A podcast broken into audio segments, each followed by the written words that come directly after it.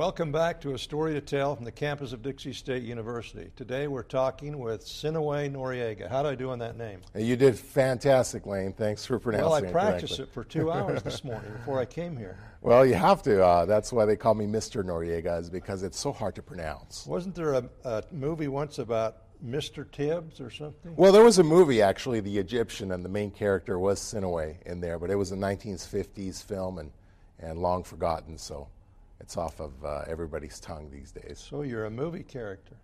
well, I suppose so. It came from a, uh, from a novel, so I'd say I'm a, I'm a, a novel character. Character of a novel. Well, tell me a little about yourself. Who you are, where you've been, what do you do? Well, I'm a teacher. Uh, that's primarily and, and foremost exactly what I am as a teacher. I love education, I love teaching, I love seeing that spark in, in children's eyes when I communicate learning to them, uh, the real learning, the desire to learn, the, the, the marvel of learning.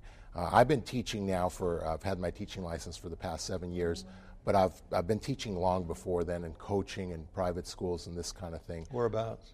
Um, that's the funny thing is I've been researching uh, the, south, the, the, the western part of the country here, the southwest part of the country. I've been traveling to places like Nevada, California, Arizona, and here Nevada, two foreign, and California, two foreign countries. Exactly, exactly. But I wanted to get to the heart of what's happening in education. So that was the whole point. Is I I uh, told my wife, you know, we need to find out. I told her about six, seven years ago. We need to find out what's happening with education right now because something's happening, and we need to get to the bottom of things. So that's what I've been doing: is traveling, teaching, in in over a dozen school districts all around the country. What grade level do you teach? Uh, that's the thing. I've been teaching from sixth grade all the way to 12th grade, and currently I'm teaching adults right now in a, in a Southwest uh, uh, high school here in, uh, in town.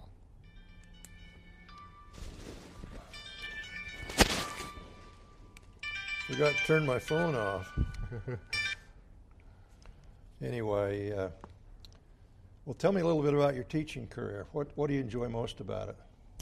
Well, like I said, Lane, I enjoy learning for learning's sake. We've gotten so far away from that today. We've gotten into learning for the test's sake. But I enjoy when a child discovers for themselves a new concept. And I facilitate that learning. I come in and I teach that child, but rather I lead them to that discovery. And I love to see when they understand what learning truly is, which it's a natural human desire, a human instinct to find out the unknown. That's what I love seeing most of all in my career and what's been stripped away from the education system. Before we really get into that, tell me a little bit about your family. Well, Who you my- are, where you came from, your parents, your My- siblings, your children, your wife. My family, I, I have to say, Lane, and, and I say this exclusively, is the, is the best family in the whole world. My wife is so supportive. Uh, I don't think that there's a more supportive wife that, that could say, yes, let's go traveling all over the states and have uh, an unstable career because of the uh, research that you're doing. I have four lovely children and one on the way. I have two girls and two boys. My oldest is 12 years old, and uh, he's in eighth grade right now. Um, I love being with them. I come from a divergent uh, background. I'm actually half Haitian and half Spanish. My father's from Haiti, uh, so I was able to grow up uh, in that kind of environment as well. Uh, my parents separated when I was uh, very young, but I've had the opportunity to be a world traveler, a renaissance man, so to speak. I've been able to be all over the United States as well as all over the world. I've traveled to Europe and uh, I've been in Switzerland, Sweden, and, and all over the whole uh, world, just uh, being able to open my eyes in South America. I've been went on a mission in South America um, for the church for two years, and I've been able to expand my, my horizons, so to speak. Family life is fantastic. I, I think I've learned uh, great values from my mother, uh, and, and that's what's kept me afloat is uh, bringing these values with me because these are the kind of things that are right now being pushed out of education is values and, and a system where uh, rejects uh, any part of the creator or any part of, of, of the love for, for country or for God. Those things are being pushed out. Um, but I think it's those values that have been instilled with me uh, since I was growing up that have, that have given me uh, the courage to fight onward, to fight this battle. How did you meet your wife? lovely story. We, uh, as as youth, we loved to dance, and uh, you know, I can't dance right now, but uh, I went to a dance club uh, and I saw her over there, and she was the most amazing uh, rabbit in the whole world, a bunny hopping over there, and I just had to meet her. Where was this? Uh, this was in Salt Lake, uh, Salt Lake City, about uh, over 18 years ago, and um, and and it was you know love at first sight. I call it because I saw her, and from that moment, a lot of people don't don't believe in this love at first sight, but I do. I've had firsthand experience, and ever since I saw her standing there, like the Beatles say, um, I've been in love ever since. How long did it take you to marry her? Well, it took me about a year and a half. Uh, uh, you know, we, we, we, dated, we courted, we uh, went out, and uh, finally I convinced her to, uh, to, to, take the deep plunge and to take the risk. Uh, I certainly married upward. It, it's like uh, and what about Bob? You know, she's she's a uh, a Goodyear blimp, and I'm just dangling on the ropes. Uh, so I had to convince her a little bit. well, I met my wife at a dance, and three weeks later we were married. What took you so long? Well, you know, it took a little convincing, and it took a little bit of uh, of charm. But like I said, I married up. you might, you we might all have... married. Anybody that thinks they didn't marry up is crazy. Well, that that may be that may be Lane, but uh, you know, I truly, I truly believe that I have just such a wonderful princess that it just it took everything I had to be able to to finally solidify the deal, and I did, and I thank the Lord for it because I think that, that He was right there giving me uh, uh, the courage and the help to do so. And so, uh, just like everything else in my life, I, I really appreciate the hand of providence because it uh, it was a great part of my life at that stage in my life and uh, in this stage of my life as well. Well, maybe the thing that took you so long is you married way, way, way up. That's exactly right. That's what I'm saying. Yeah, people marry up, but I, I shot for beyond this, beyond the stars. Well, good for you. Uh, tell me about Common Core. Well, that's what we're deeply involved with right now, Common Core.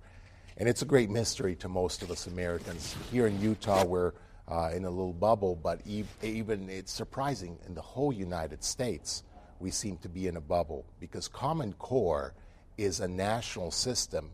However, when I talk to parents, when I talk to educators, when I travel around the United States, most people don't have any idea what Common Core even is. What is it? It is a national education system that bypassed Congress. In other words, it's the first education system, first law ever to be put through in America bypassing Congress. How did they do that? Well, very sneakily. What they did was they utilized the No Child Left Behind law and the implosion that that was having, the collapse of No Child Left Behind back in 2010, 2011, caused the school districts to panic. The government took advantage of that and created, well, they had long before created this Common Core curriculum and this Common Core system. But they took advantage and told the states uh, something radical. Arne Duncan came out and basically told the states, you know what? You don't have to keep the law.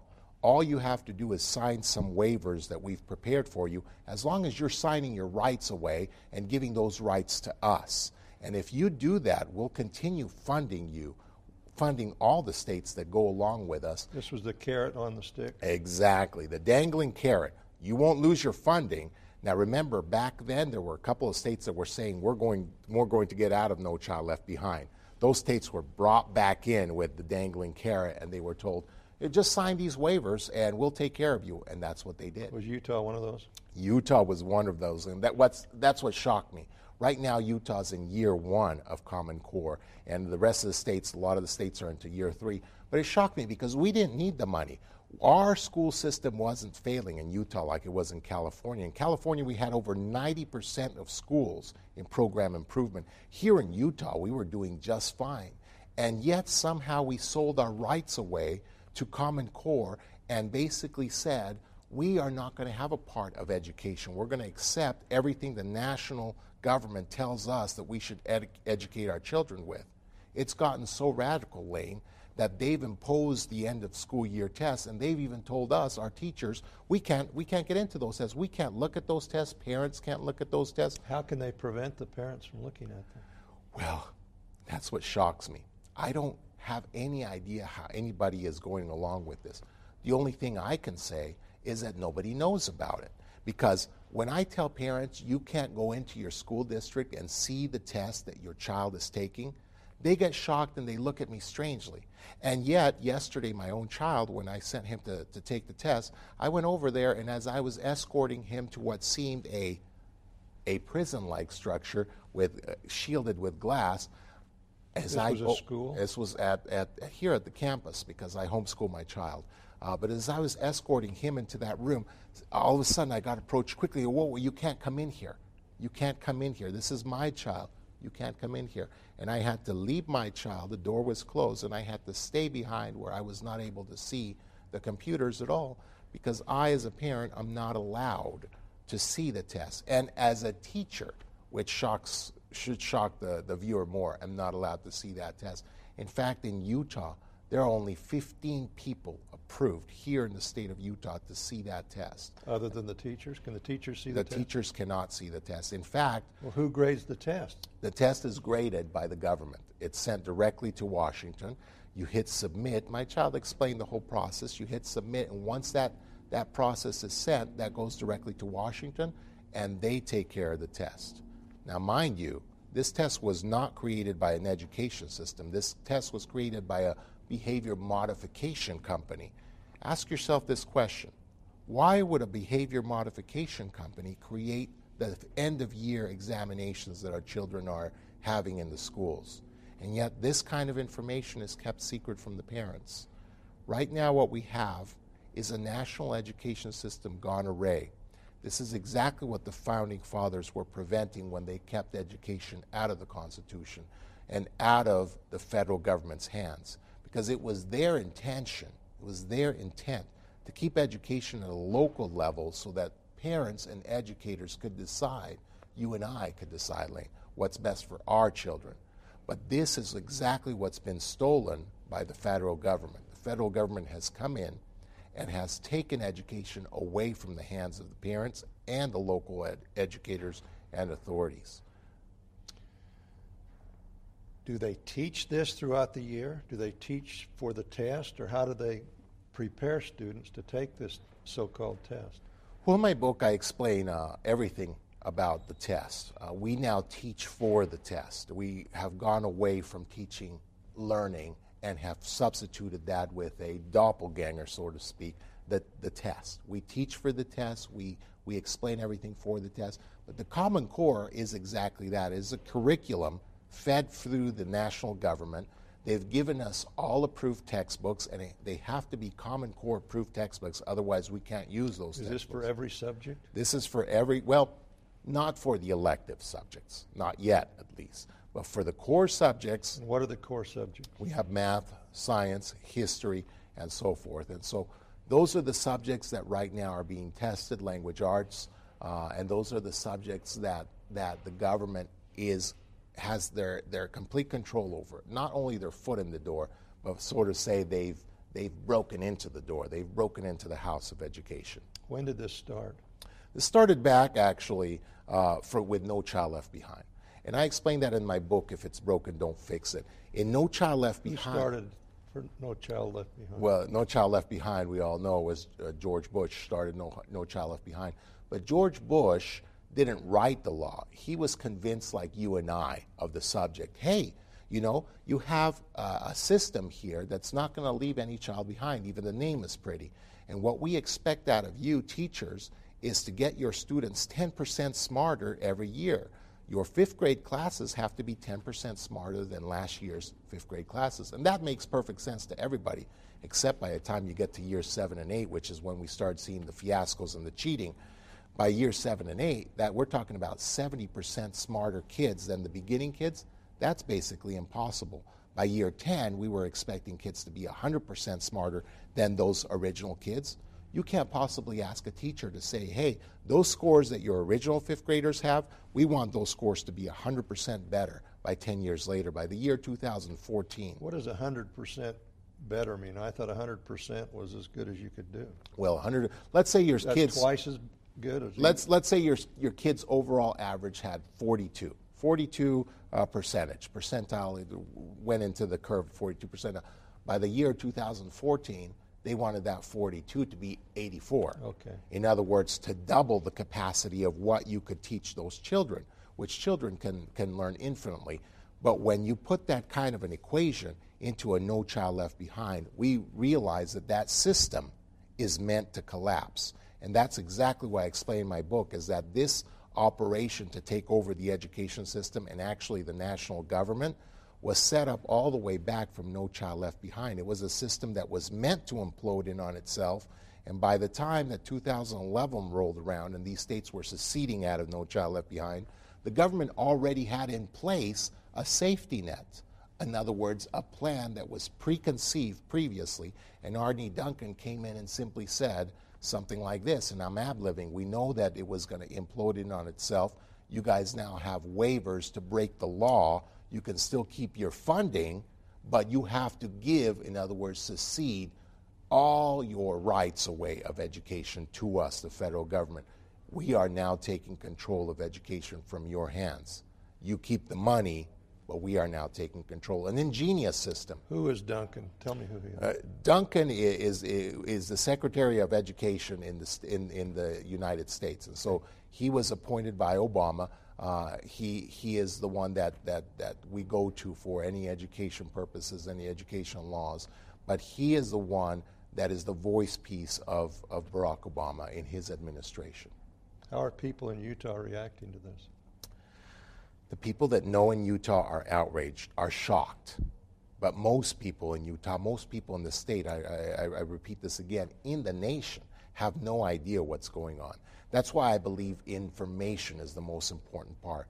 If you are unaware of what's happening, there's nothing you can do. If you are unaware that it is unconstitutional to have a federal system running education, then, then education is what will help you.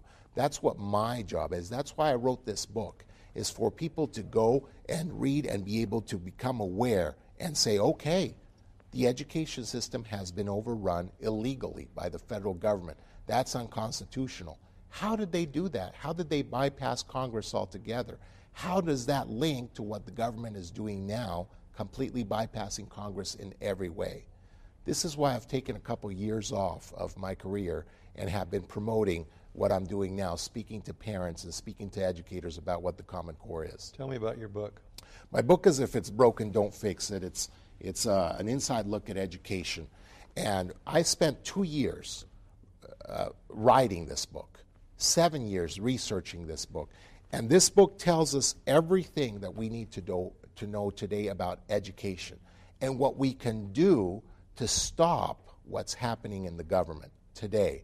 Today, the government thinks that they can overreach, that they can take our rights away from us at any given time. If they feel they need to take our guns away, they can do that. If they feel that they can take away our privileges to, to, to, educate our children, they're doing that. If they feel that they can take away our lands, they're doing that. All because of Common Core. You see, the Common Core was the first national law to bypass Congress completely. Well,